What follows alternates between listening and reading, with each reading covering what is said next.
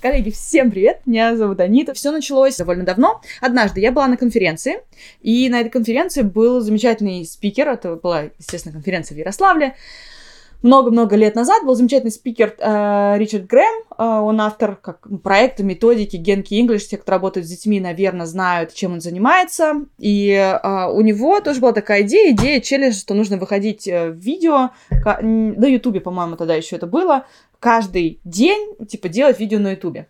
И он, как бы, через этот челлендж прошел сам, и другим его предлагал рассказывать. Я, ну, я я точно не помню, что это был за контекст.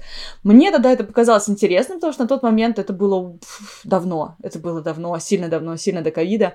А, может быть, год так 19 наверное. А, вот. И идея мне показалась любопытной. Ну, для чего? Опять-таки, если вы, конечно, развиваете свой блог, то, да, ну, это для тех, кто развивает свой блог. А, почему видео, да? Потому что видео сделать обычно сложнее. Для видео нам нужен какой-то дополнительный сигнал, дополнительная мотивация а, это, ну, что-то делать. И э, почему бы нет? Почему бы не вписать в себя в некоторые рамки и помочь себе это обязательство вы, выполнять. В общем, так родилась идея у меня, что, пожалуй, можно попробовать себя в видеолайвах. На тот момент как бы я такого не делала, и я решила попробовать. Но не на канале YouTube, я делала лайвы в запрещенном теперь, ну тогда разрешенном Инстаграме. Коллеги, если кто-то помнит мою первую серию лайвов, у меня было 30 Lives э, for Teachers, About Teachers. Если кто-то видел эти лайвы, вернитесь в эту ветку комментариев, напишите, что эти лайвы вы а, видели. Кто-то пришел тогда, потом спустя много лет даже я анализировала а, ответы, какие-то комментарии ваши, и многие писали, что узнали меня и познакомились со мной именно через эти лайвы. И в целом, конечно, был, для меня это был классный опыт. Наверное, тогда я поняла, что я, в принципе, в, ну, одна сама могу записать 30 видео для преподавателей про методику, да, то есть, ну, это был 19 год, я тогда только начинала чувствовать себя уверенно в лексическом подходе, да, и как раз для меня это был такой тестовый, что ли, прогон каких-то моих методических э, идей и возможности делиться именно публику, получать комментарии, получать обратную связь, то есть для меня это был, мне кажется, колоссальный э, инструмент э, для роста, Плюс появилась возможность э, получить разных подписчиков.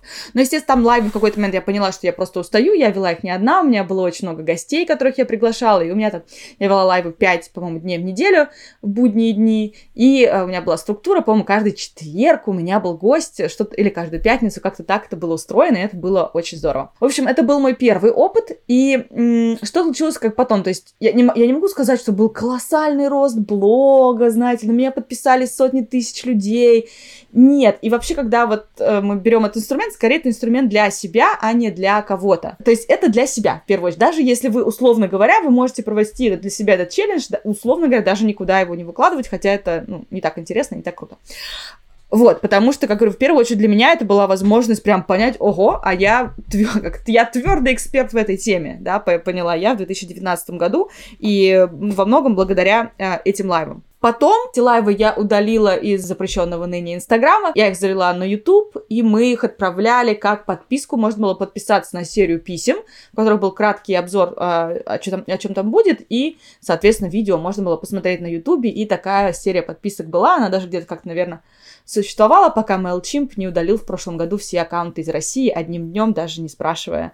Нет, ничего не спрашивая, даже не возвращая предоплаченные деньги. Я устала, то есть это не просто. 30 видео, это оказалось очень непросто. Это как будто бы не очень много, но это точно не, ну, немало. Сначала была идея, что будут 30 видео подряд, Потом была идея не подряд, я не хочу, хочу отдыхать в выходные. Потом стала она 5 дней в неделю, и в этом ритме я выдержала. В этом году, этим летом, мне кажется, было в начале лета, я решила, думаю, надо мне запустить снова это...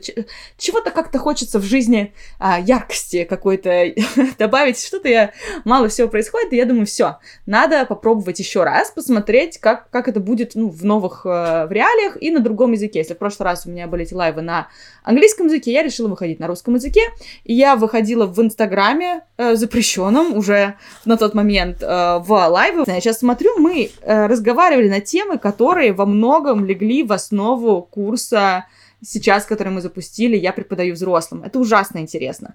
Для меня эти лайвы, которые я вела сейчас, тоже стали такой выгрузкой, наверное, мозга по разным темам, на которые мне очень хотелось выгрузиться, а может быть, я даже не очень понимала, что, что, что хочется что-то это выгрузить и систематизировать. В принципе, я такой человек, э, что я э, многие вещи продумываю, когда я говорю, как бы странно это ни было, и мне важно это проговаривать другим людям. Я хорошо думаю о других людей, я хорошо учусь э, в коллективе, это у меня происходит ну, наверное, стоит признаться, там, лучше, веселее, чем когда я учусь сама. Ну, сама я тоже, конечно, учиться могу, эм, но, но в коллективе веселее. Мы говорили про ценность, мы говорили много про деньги, про ценность репетитора, про вообще разные способы подсчета денег, всякие мои, это уже ставшие легендарными э, подсчеты денег в разном виде, э, кейсы и вот эти вот штуки. Это все э, активно м, получалось в лайвах. Я разбирала ваши кейсы. Мы говорили про поиск учеников, был лайв, еще один про цену урока, я смотрю, про старт в профессии, про а, тайм-менеджмент, технологии для, для работы, для жизни, а, в основном для работы. Про а, конференции мы делали лайв вместе с Мариной, про как бы обратную сторону, про организационный вопрос конференции, про участие в конференциях. Естественно, рассказывали про наш Meaningful Weekend, про связь методики и ценообразования нет, но методика и позиционирование, а, да, как они связаны, ну и что выражается в цене урока. Естественно, я рассказывала про лексический подход, про занятия по одному учебнику, как долго можно, нельзя, вообще, что происходит. Делилась про TTT начало, я еще вспомнила, еще было про... А, я жаловалась на жизнь руководителя онлайн-школы, у меня был какой-то такой лайф, где я прям рассказывала, как это, как это забавно, не просто. И потом я устала, потом завертелась, понеслась, у меня был конец диплома, потому что в этом году я защищала диплом э, директор по интернет-маркетингу. Я год училась на, на, на курсе, и мне нужно было летом написать диплом, и уже просто откладывать никуда было нельзя. Потом был Яркон, были выступления, был э, тренди летний, и, в общем, не, не получилось у меня завершить свой челлендж, но тем, но тем прекрасен договор с собой, что на самом деле, как бы ты, в принципе, в любой момент можешь остановиться, если считаешь нужным, но я чувствовала, что за мной некий долг, и к этому долгу я возвращаюсь. Но прежде чем я вернусь к этому долгу, соответственно, хочу рассказать, к чему меня вот э, я уже сказала про первый пул э, лайвов, эфиров, э, что, что получилось. Что получилось со вторым? В где-то в процессе ведения этих лайвов, во-первых, я тоже поняла, опять же, что интересно, да, я темы э, лайвов я не сочиняла, ну, сама какие-то вещи, конечно, мне захотелось добавить, но в основном я спросила вас, про что вам интересно. И я вот я сейчас по, по этим темам вместе с вами прошлась, и я понимаю, что это действительно, в принципе, на эти вопросы я ответила в лайвах, поняла, что это актуально. У нас было много бесед, и это было не целенаправленное действие, да, исследовать э, аудиторию, исследовать запрос, но оно к этому все равно в итоге привело.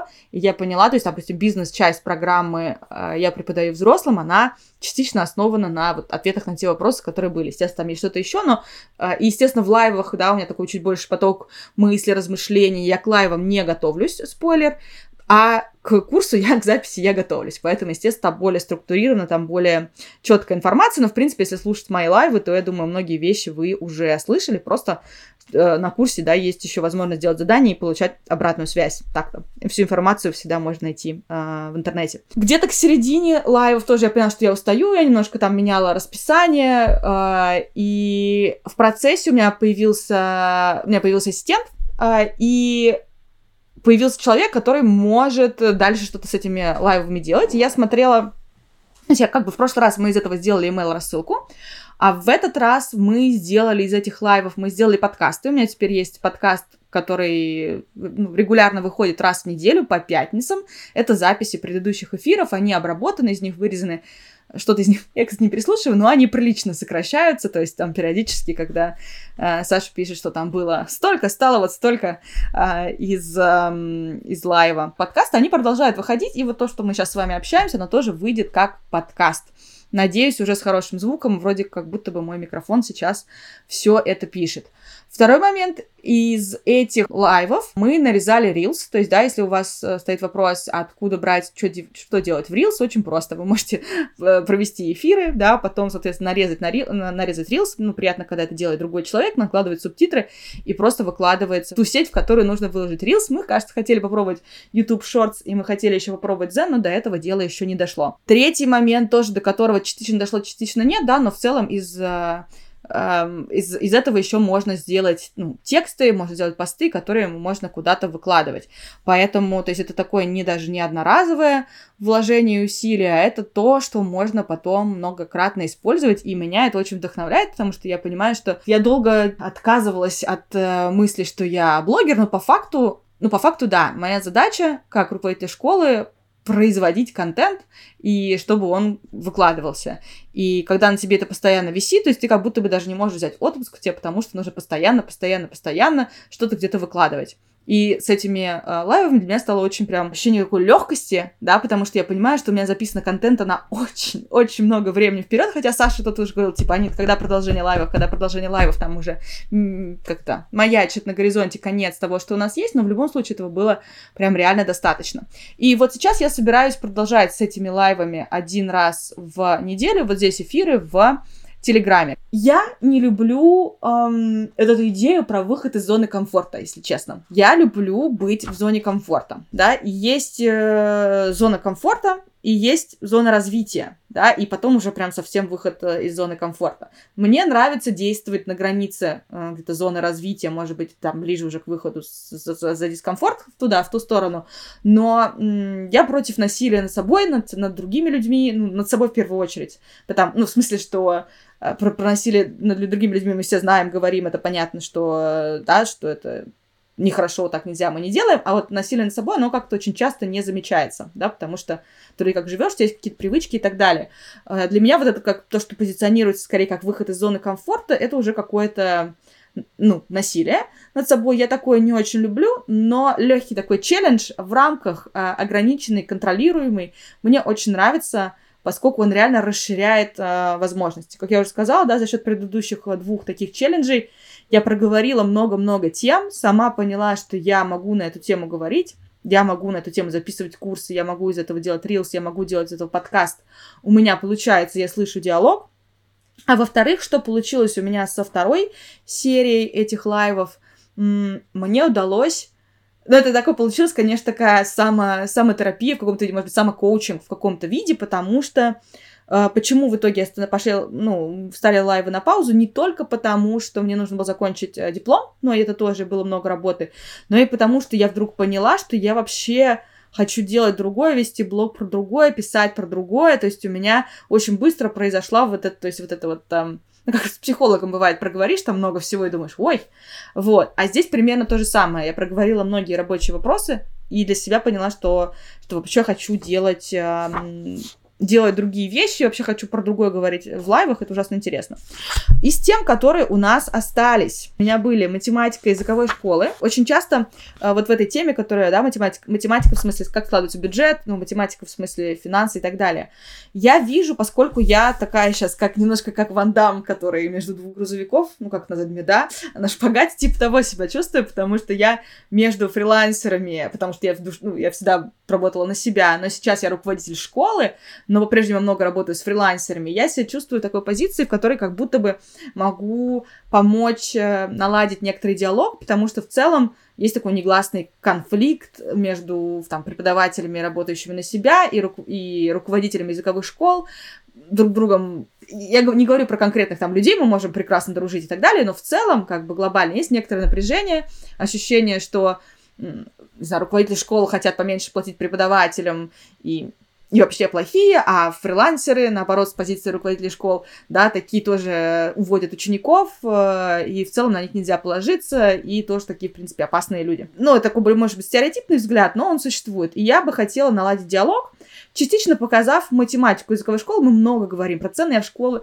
про цены и про... Мне нравятся математические раскладки, я в школе мечтала недолго, но у меня были мысли, я очень хотела быть учителем математики, наверное, я реализую какой-то момент, но эти в синусы, косинусы пока не пойдем, а вот э, простыми сложениями, вычитаем делением мы обойдемся показать, что на самом деле, почему так получается, что преподаватель получает даже не половину стоимости урока, а меньше, и при этом преподаватель думает, что, ну, как бы мы с позиции, да, преподаватель думает, ой, там ученики заплатили столько-то, то там руководитель получил столько-то, неплохо на мне зарабатывают.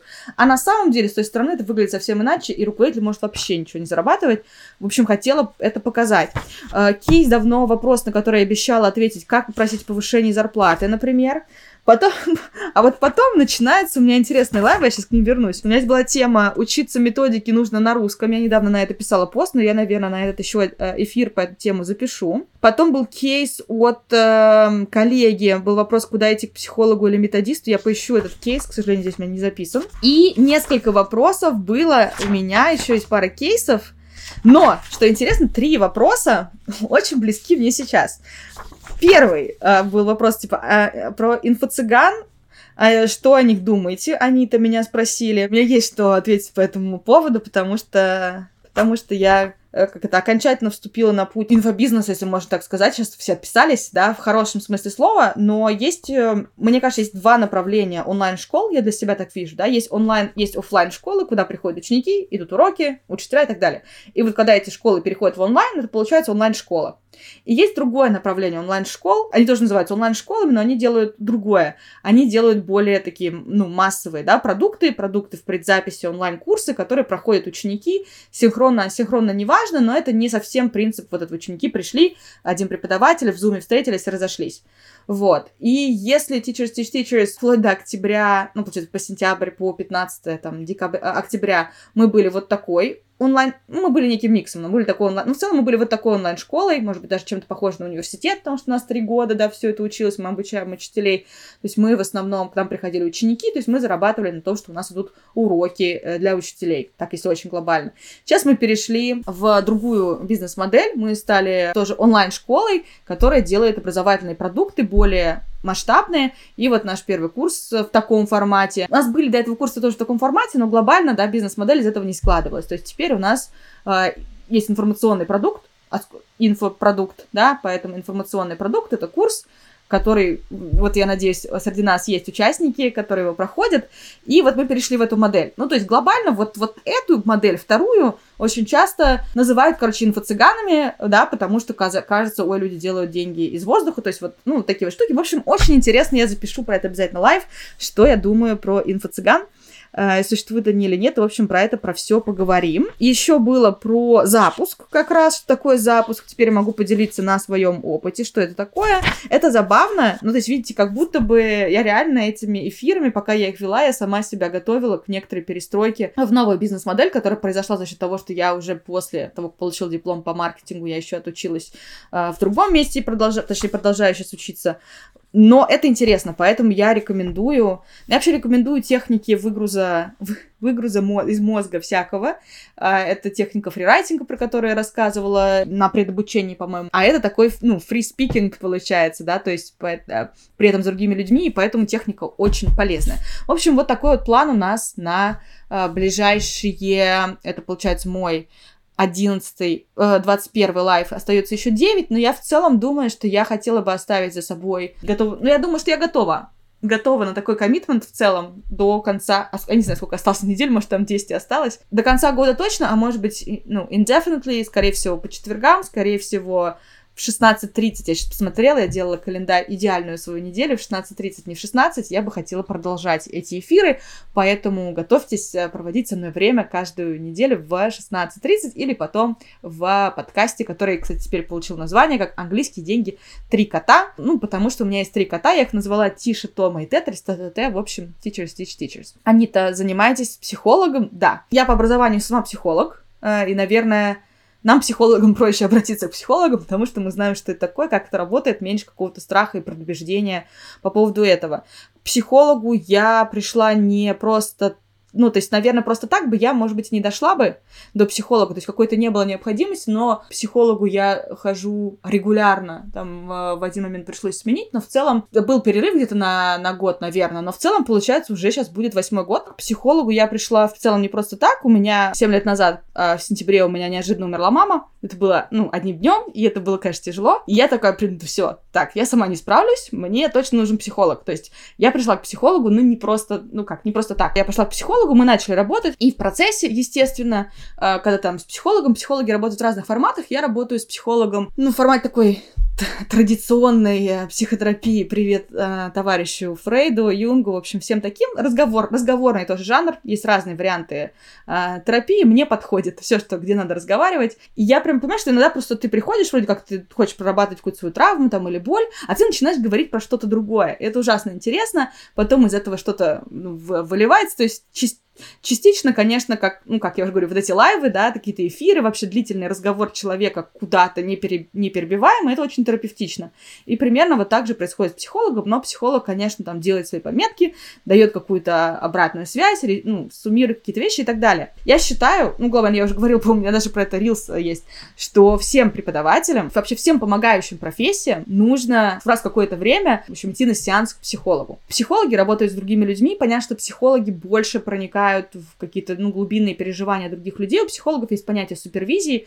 Ну, раз в месяц, по-моему, да, психолог должен пойти к своему психологу и выгрузить вот, в общем, все, что у него на это, за это время наболело, обсудить каких-то своих клиентов. У нас преподаватель, да, тоже сейчас есть сообщество, мы тоже про это говорим, но немножко не то. Псих... Обсудить с коллегами, обсудить с психологами, это, друг... это другое. Поэтому в целом это очень удобно. Когда я э, а, еще больше преподавала, чем руководила, я периодически обсуждала какие-то своих студентов с э, психологом, и благодаря ней я пришла к разным разным выводам, опять-таки, к тому, о чем мы говорим в курсе вот сейчас про психологию взрослых.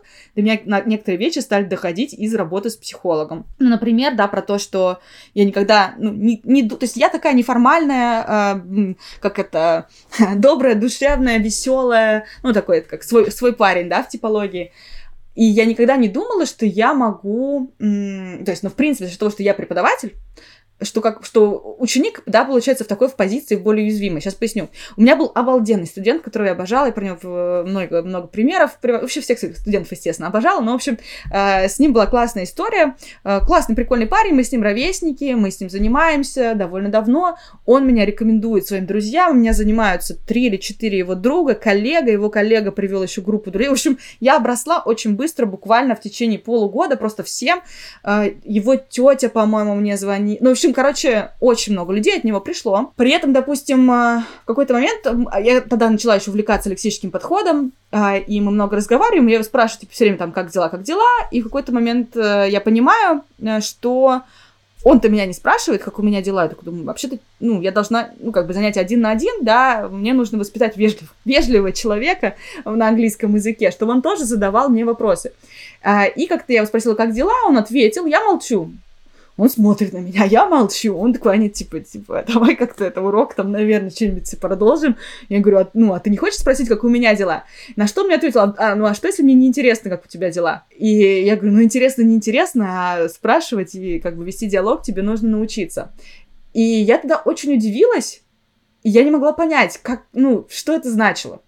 А, я пришла к психологу, Потому что это не то, чтобы меня это травмировало и так далее, да, то есть я, понятно, что я там не плакала и ничего, но просто любопытно, потому что по логике ему явно нравится наше занятие, ну, все хорошо, он мне рекомендует, что это было такое. Я пришла к психологу, что ей рассказала, она говорит, ну, говорит, нет, ну, психолог, очевидно же, да, то есть классный парень на классной должности, на крутейшей там машине, а, то есть, во, ну, в целом вообще просто супер пацан. Мы с ним проводим, ну, все равно вообще не какое-то время. Есть вот момент, в котором он объективно выглядит ну, глупо и плохо, это когда он говорит по-английски, потому что у него уровень, ну, ну, среди нас двоих, да? Для меня, конечно, нет, но в его э, картине мира тоже, да? Соответственно, если сравнить, то я такая прям вся крутая, то есть такая вся говорю по-английски, а он нет. Говорит, у него вполне, ну, нормально, что он испытывает какую-то такую там злость, огорчение, или и хочет как-то хотя бы самоутвердиться. Я такая, а, ну понятно. То есть до этого я бы сама, ну, наверное, бы не поняла. Мне казалось, что я настолько неформальная и простая, что ну не может человек занимаясь со мной, чувствует себя в позиции какого-то такого уязвленного немножко самолюбия, что ли. Потому что я ничего для этого не создаю. Но сама ситуация, да, в которой мы находимся, в которой как бы он хотел бы показать, какой он крутой и классный, в конце концов, а не может, потому что, ну, уровень как бы не получится. То есть не то, чтобы это какой-то откровения в методике и так далее. Но я научилась замечать вот такие вещи, в, а, которые важны при общении со взрослыми. Ну, я просто работаю со взрослыми, а так-то и с подростками, и с, с любыми людьми я начала их замечать за счет работы с психологом. Потом, допустим, я как руководитель, естественно, у меня есть команда, и с командой, э, ну, руку, то есть меня никто не учил руководить командой, я особо никогда не работала в команде, потому что я большую часть времени работала как фрилансер, в командах я долго не работала. В таких вот... Э, команда учителей да, но мне кажется, когда вот вы работаете, когда команда учителей в школе, это одно, а когда ты попадаешь в административную команду, это немножко другое. А когда там что-то не получается, какой-то, в общем, любые трудности, возникающие у меня в работе с командой, я все это несу к психологу. Это можно было бы отнести и коучу, и консультанту и так далее, но как-то вот у меня с этим справляется моя психолог, э, и мне это очень, э, мне это очень удобно, очень комфортно и очень нравится, то есть я не ищу там коуча и так далее. В общем, я для себя привыкла, пришлось, что мне сейчас как бы иногда там идешь к психологу, думаешь, да все а что идти-то, все нормально. Ну вот, про то, как все нормально, тоже говорить. А, и для меня, то есть в работе мне это очень помогает. То есть я, наверное, эм, не так много у меня каких-то личных э, там затыков, которые хочется проработать с психологом, наверное, я их уже проработала, а вот именно рабочие вопросы, там и тема денег, да, которые мы сейчас тоже с вами копаем, которая у меня тоже э, болит там в разных местах, да, з, ну, в плане там опыта и воспитания, которое было, и в плане там вот перестройки, да, там, и, там, там свой бизнес. То есть если вы работаете на себя, да, и у вас все хорошо, то, ну, психологу ну, можно не идти, но я бы рекомендовала хотя бы, там, допустим, раз там, в пару месяцев выгружать какие-то эмоциональные штуки и обсуждать, может быть, какие-то именно кейсы со студентами, это может помочь. А вот если вы собираетесь там вести свой бизнес, вести свой блог, вот какие-то вот такие еще делать вещи, прям рекомендую. Психолог, просто money well spent, очень-очень хорошо. Наталья пишет, а, некоторые студенты и правда не спрашивают, но в основном спрашивают, я заметила у себя это. Да, в основном все равно со временем получается диалог со студентами, они привыкают, но у меня было два таких студента, которые не спрашивали, и что интересно, а, потом вот это был молодой парень, потом был эм, мужчина прям сильно постарше, и был точно такой же, прям вот я попала в точно такую же ситуацию, но просто, видимо, бывает у некоторых такой вот, когда у кого, э, ну, как по каким-то причинам, да, вот такой вот, э, само, ну, не самолюбие, как это, самооценка, да, э, ну, что-то вот такое их задевает, и происходит. У меня такое произошло два раза, и второй раз я уже знала спокойно, и как реагировать, и почему это происходит, но это было любопытно.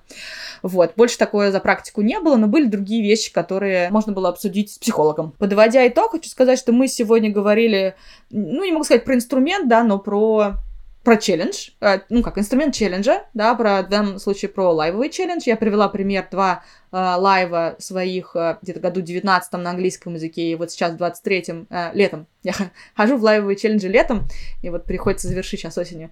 И э, про то, как мне это помогло выговориться по разным темам и в, первым, в первую серию лайвов разобраться, то есть понять, почувствовать себя уверенной в какой-то, во многих темах, э, по которым я сейчас веду и курсы, и выступаю на конференциях и так далее. Очень благодаря этому прям реально твердо стало на ноги в своих, по крайней мере, глазах. Может быть, для окружающих это и так было понятно, для меня еще на тот момент не было понятно. И второй инструмент, ну, второй раз, да, наоборот, привело к некоторой систематизации мыслей, к такой как бы коучингово-терапевтической практике, благодаря которой я поняла, что я вообще-то куда вдруг я стала понимать, куда я иду, и помогло сформировать э, ну, продукт, которым я очень горжусь. Это вот наш курс по преподавателям, по преподаванию взрослым, где мы сочетаем психологию, ну вот примерно то, о чем мы сегодня говорили, да, какие-то, ну, это маленький кусочек в целом про психологию, а, психологию, а, бизнес-навыки для фрилансеров и методику, потому что прям все, для меня это все очень связано. Может быть, однажды я смогу как-то это немножечко еще разделить, но я это сейчас вижу как разные стороны примерно одного и того же процесса, в общем, преподавательского, который просто необходимо, чтобы комфортно работать со взрослыми людьми и хорошо на этом зарабатывать. Не вижу ничего плохого в том, чтобы хорошо зарабатывать на, раб- на работе. Для этого она и нужна. А вопрос у Дарьи, э, училась ли я где-то андрогогика, педагогики ответ нет или я не помню. Ну, естественно, у меня было что-то в рамках курса по психологии, да, есть бывают такие вещи, которые ты, они были, но ты, тебе кажется, что их не было, но на самом деле ты их помнишь. Специально я не училась, в принципе, я просто по образованию психолог, да, повторюсь еще раз. Про андрогогику я стала читать просто позже сама. Там не то, чтобы я прям, ну, я не буду, то есть там не то, чтобы прям так много всего, э, как будто бы андрогогикой особо никто не занимается. Но я училась бизнес, э, построению бизнес-тренингов, это как раз обучение взрослых. Там тоже зашиты принципы андрогогики. То есть я училась работать со взрослыми, я училась разрабатывать материалы для взрослых.